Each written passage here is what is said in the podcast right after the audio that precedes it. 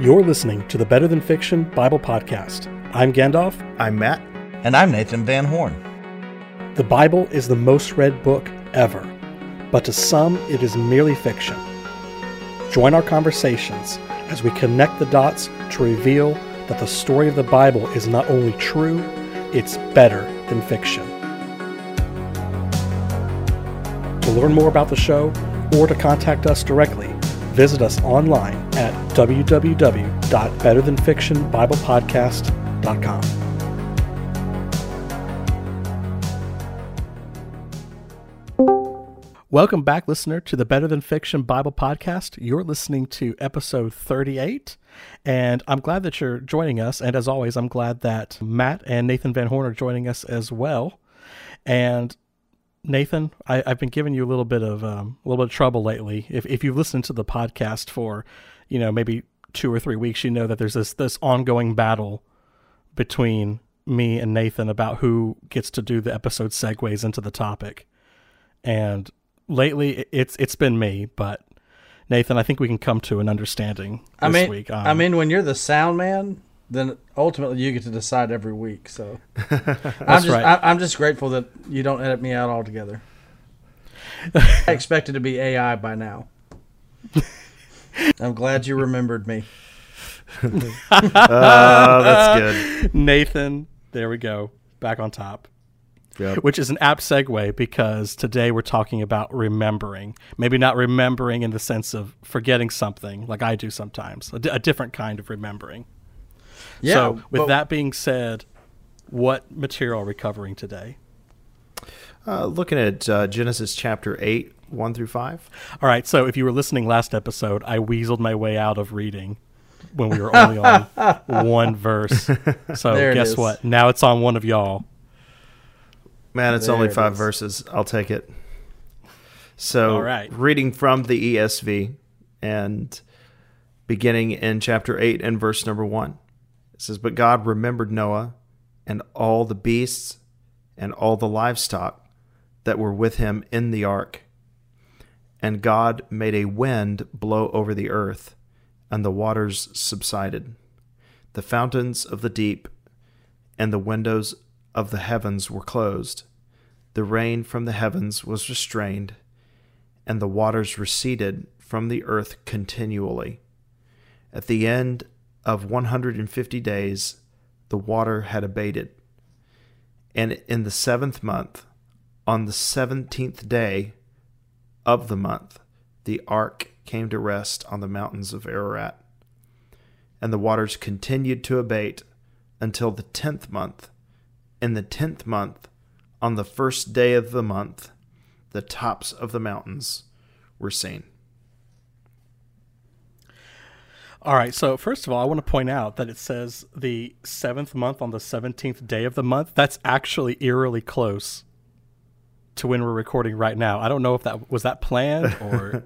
Different calendar. Oh, okay, because we're recording this on July 19th. I didn't know if that was... Oh, that is true. Yeah, but...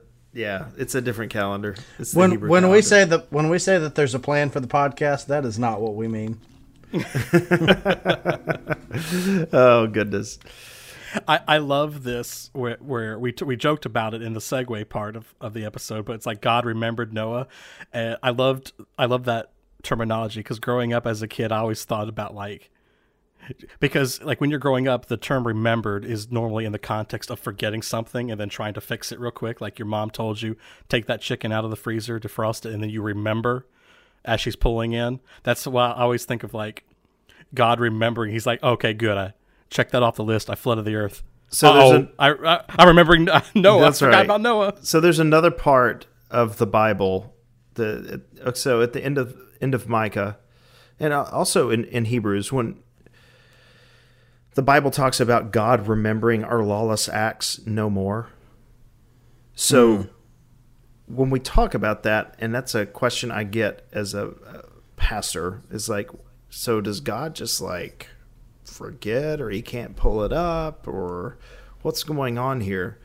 So when we read the word remembered, we only think of it typically in the context of some kind of memory exercise. However, we think of it as recall. Yeah, as recall. Yeah. However, it rather, in many places, sometimes it does mean recall in the scripture, but in many places, it's a demonstration of covenant fidelity. That when, for instance, God chooses not to remember our sins, it's a way of saying, I'm not holding you to account over these things. It's not like some form of God's omniscience, like, is deleted.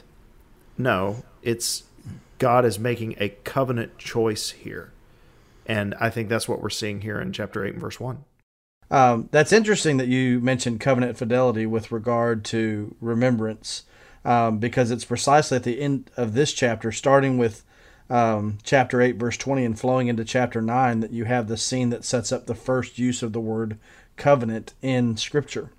And so remembrance does biblically have a kind of a covenantal context to it. In fact, when I was working on my dissertation, my professor made me read a dissertation on this by Bart Box. I think he wrote his dissertation in New Orleans in 1967, and the dissertation title was The Role of Memory in the Faith of Israel.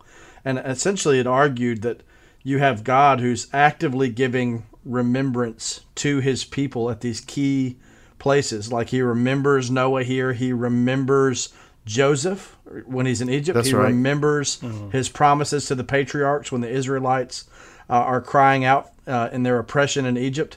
But because of that, Israel was to set up objects. You see this in Joshua, right?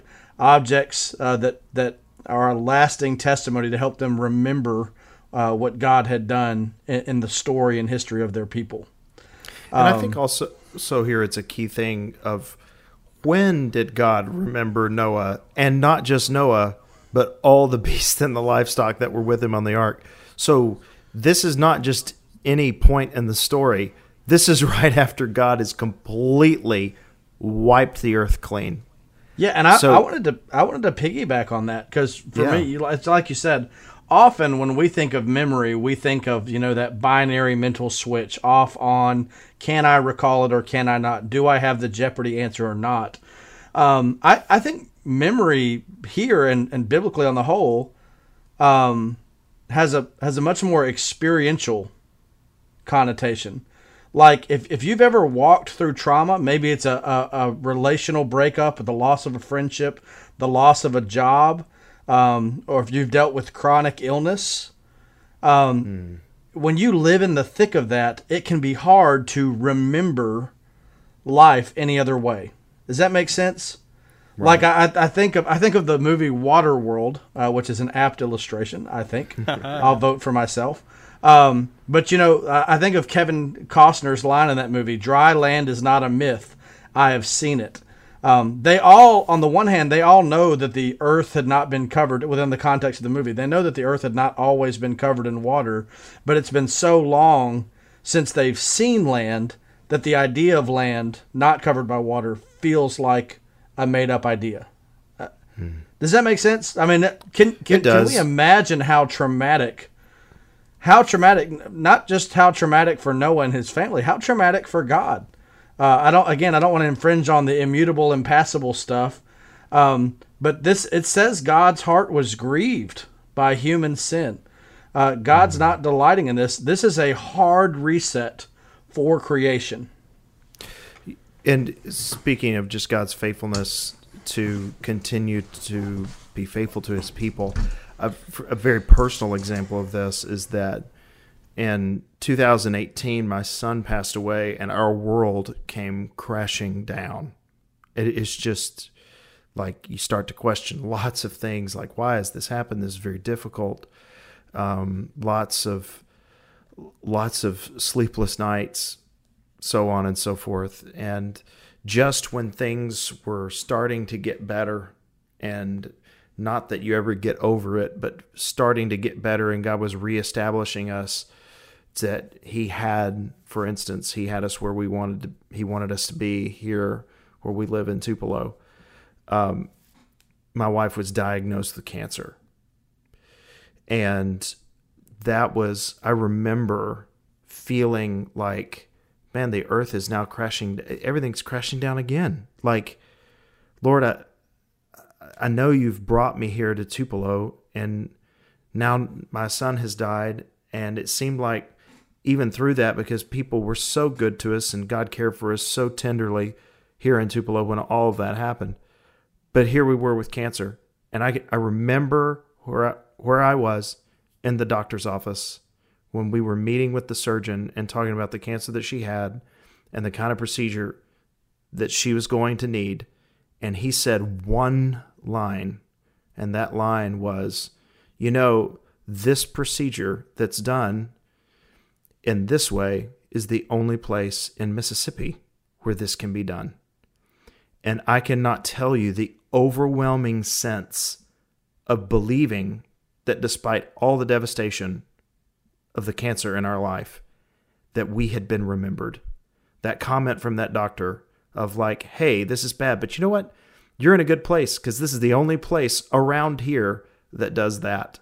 And I think I can relate to that moment a little bit to what's going on here with Noah. It doesn't undo the devastation, but it's that realization of, oh, even though it seemed like the wheels had come off and the story had stopped, the story is still going forward. And you know what? God's still committed to his people. So that's just a real life example for me. And to your point, even though God told Noah to build the ark and to load the animals, he didn't tell him how long he'd be on this thing. Yeah. You know what I'm saying? And so, again, when you're going through trauma, just from my own limited pastoral experience, when you're going through trauma, there's the sense of, is God not mindful of our plight? You know, has God forgotten about us? Or on the other side of trauma, I know for a lot of people, even when things restore or they get to, you know, they experience good things, there's this ongoing thing where they're waiting for the other shoe to drop. Like when is, okay, I've seen how bad it can get. This feels good, but good makes me nervous now. When are things going to go horribly wrong again? And I think that's one of the reasons. I don't just want to get the theological reasons. I want to get the theopractical reasons. I think that's part of why we have so much in this passage that we talked about last week that's hearkening back to creation and forward to the Exodus. This interesting. We mentioned Flavius Josephus a couple weeks ago, and Gandalf and I were looking at that together, and it talks about, according to Josephus, that there was a hesitation for the people to leave the mountains and go down into the valleys. Yeah. That after they disembarked off the ark, that nobody wanted to go back down off the mountain. Because it's can you blame them? Yeah, can you, you know, like, how that all fits together, you know, were those Noah's descendants? And, you know, we know that God spoke to Noah. Did he speak to the rest of them? Is this just Noah saying, no, listen, I promise you God's in control? You know, who knows? But there's that sense of like, man, once something happens, when's the next shoe going to drop? Well, yeah, you're talking about how... like, not even Noah here. It doesn't, like, God never tells him, here's how long it's going to rain. Here's how long the flood's going to be, because we see him in future verses that we'll cover later that he's like having to send out birds and stuff to try and figure out when's this going to end. So he, from Noah's perspective, why couldn't God just said, hey, God, you shut the door. God, why didn't you just say, okay, it's time to get off now? Why does Noah have to even send out the birds? Like, I don't know. This is just the way God works. But just whether it's through birds or whether it's through the providential statement that God remembered Noah. I mean, you do get that aspect of having to wait on the Lord. Noah's not like, okay, the water's receding, let's backstroke out of here, right? Like their salvation was the boat, and just like God waited for human repentance that never came by and large. Now humanity, the small remnant of humanity, is waiting on the Lord for it to be okay to get off the boat. And you know, Matt, kind of like what you said about Josephus reminded, you know, about future generations being nervous to go down from the mountain. I don't want to steal our thunder before we get there, but it reminds us of what we read in Babel and some of those extra biblical sources that they wanted to build a mountain that could not be submerged. Right. You can live in the valley because, look, we have a tall mountain we can all flee to. Yeah. And I mean, we'll deal with all that when we get there. But listeners, keep hearing those hints that point, on the one hand, back to creation and forward to the Exodus, because creation is the good God who makes everything good. And you see so much concern in chapter 8 about that, especially in the verses we'll look at next week. But you're also pointing forward to the Exodus. Again, traditionally, the author of this stuff is not Adam and Noah. The human agent is Moses. And so when they hear about waters and preserving life, they're thinking of their experience in Egypt. When they hear the language of God remembering, they're wanting God to remember his promises to the patriarchs the way that he remembers his dealings with Noah, so that he'll get them out of Egypt. And again, you have to, the biblical language is not accidental there. It's precisely in that covenantal context, like Matt saying, this is not something that God has forgotten. This is God giving active attention to showing how he is going to work. Yes, and it shows the kind of faithfulness that God exhibits. Reminding what Paul says in Timothy, that even when we're faithless, he remains faithful. That why didn't God just restart? Why didn't God just restart and start with a whole new race of human beings? Because we're going to see in a few chapters that Noah's family certainly didn't have their act together. Why did God not do that? Well, God is being faithful to what he started in the beginning. It's like, even though things get bad, God never lets the original intention fly completely off the rails. God is going to establish a people on the earth for his glory. And even though that looks like that dream is dead in chapter 7, it's really not, because God is hitting a miniature restart to Eden in some ways in chapter 8. This reminds me, and this is the very covenantal image, by the way, this reminds me of Jeremiah 18. When Jeremiah has the vision where the Lord tells him to go down to the potter's house. Oh, yeah. And Jeremiah goes down to the potter's house, and he sees the potter working at his wheel, and he was making this vessel of clay, and the vessel was spoiled. And importantly, two things happen. Well, something happens, but something doesn't happen. He doesn't throw the material away. He fashions a new vessel from the same material. Do you remember, were you at that chapel at Mississippi College all those years ago, when Dr. Steve Glaze had the potter's wheel. Do you remember that? I remember that like yesterday, where he was in front of all of us, and there was a rag inside of the vessel. He was making it beautiful, and all of a sudden it just explodes and goes everywhere, and then he reveals that there was a rag inside of what he was making. And then he goes around, he picks up all the pieces, and then he makes it into something beautiful all over again. Yeah, that was a great object lesson. By the way, by way of confession, I'm glad that you asked about a chapel session that I went to rather than not going to. Not Nathan Van Horn. Say it isn't so. I'm being facetious, folks. I love any opportunity I get to worship God. Well, I should certainly hope so. Okay, so we're talking about how we see this word remembered, and that's kind of setting us up for covenant language, which is going to be immensely important later on. And I think in this exact same verse, chapter 8, verse 1, I see another setup, because I'm seeing here it says, "And God made a wind blow over the earth, and the water subsided." That is not the last time we're going to see water specifically being abated by the method of wind. Yeah. Mm. It's amazing when you look at the Bible how often the wind comes to the rescue. Yeah. You know what? It's kind of, God is basically the OG Captain Planet here, because like we've got the wind, we've got earth, we've got water, and it's God, you've got heart. You've got heart. And then eventually we'll get to the fire part eventually. Oh yeah, but, well played. Yes.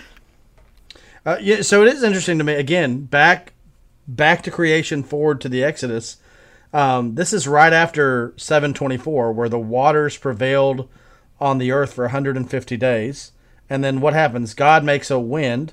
By the way, the word for wind there is ruach. It's the same word for the spirit of the waters that's mentioned in Genesis 1-2, right?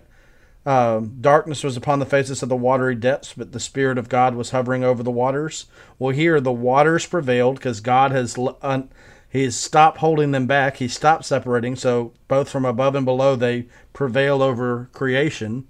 And then now God causes a ruach, a spirit, a wind to blow over the earth. And what happens? Once again, the waters subside. They're separated.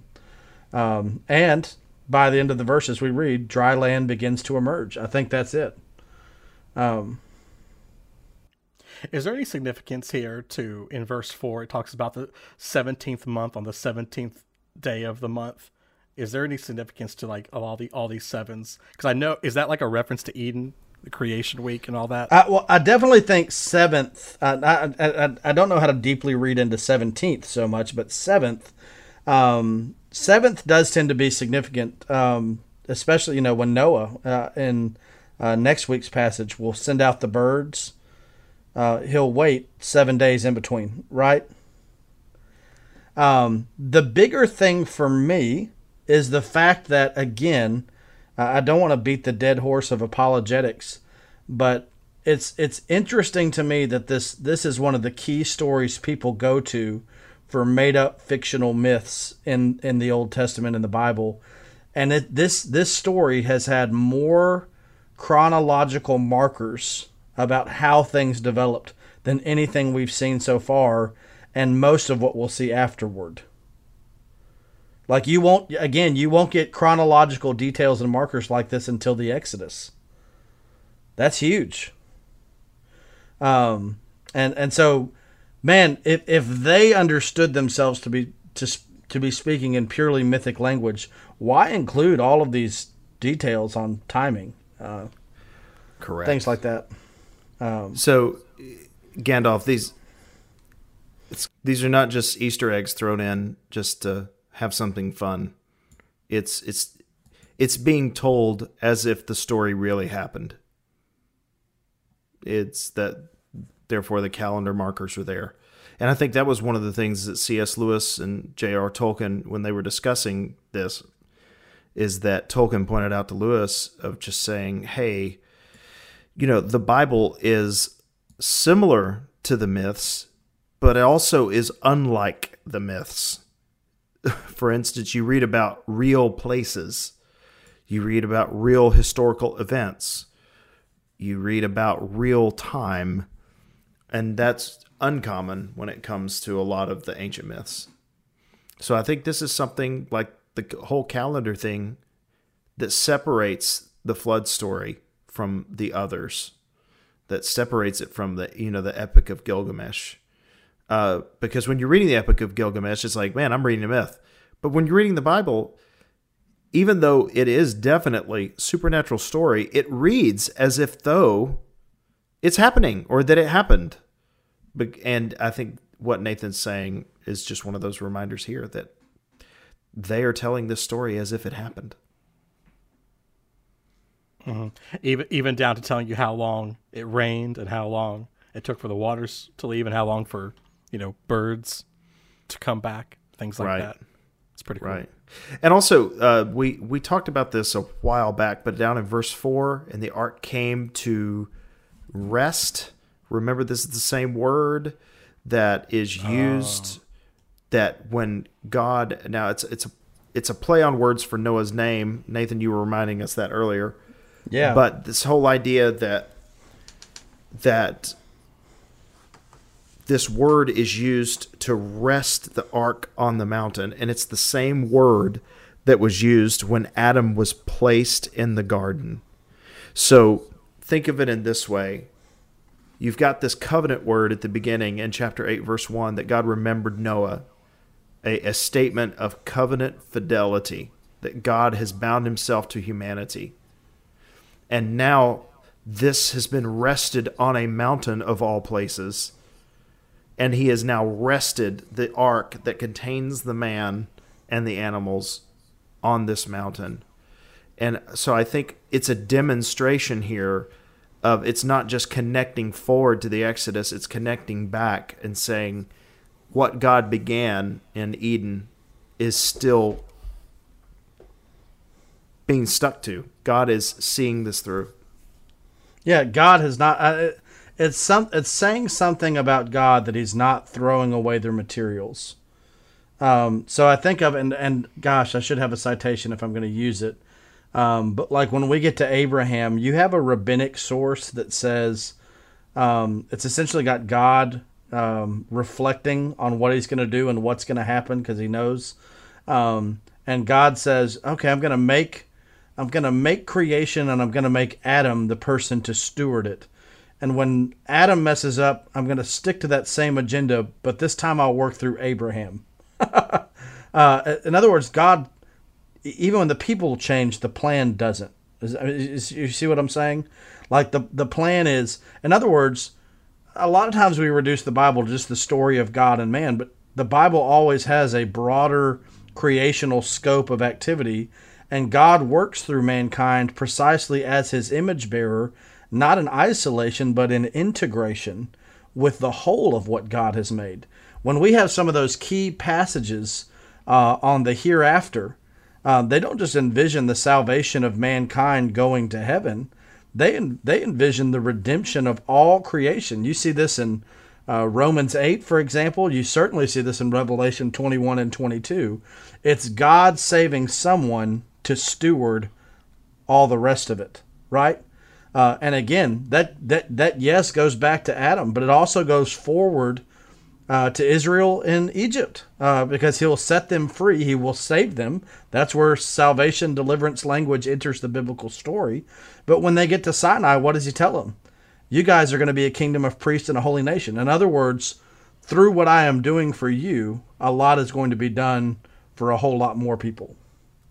It's also interesting. It makes me think a little bit about Jesus here. I think I mentioned it when we were doing our pre-conversation, is that at the second coming, I'm thinking of Zechariah here, that Jesus will place his feet down on the Mount of Olives, or even Acts 1, the same Jesus, the way he left is going to be the way he returns, that his feet are going to come down on the mountain, and then that is going to be ultimately the initiation of God making all things new, and how that all fits together, we're not going to deal with here. But at the there was no longer any sea. Yeah, no more disaster to do this. So the whole idea that Noah's feet or the ark is coming down on the mountain and resting, that at some point the feet of Jesus, also the man of the covenant, but in a completely different sense, even though there's a similarity, there's an all-encompassing thing with Jesus as all creation is made new. Of when he puts his feet on the mountain, it's like the new Adam, the new Eden will return.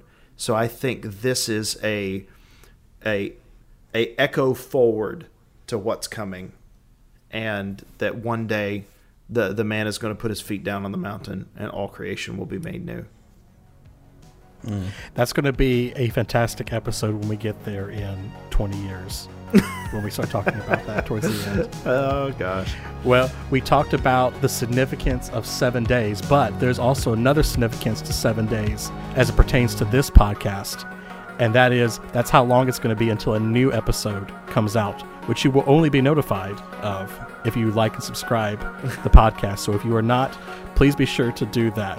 And we will see you back here every Tuesday morning for another episode of the Better Than Fiction Bible Podcast. And until then, you guys have a great week. All right. See you later. Shalom. Excellent. All right. I'm stopping. I'm sending out a dove.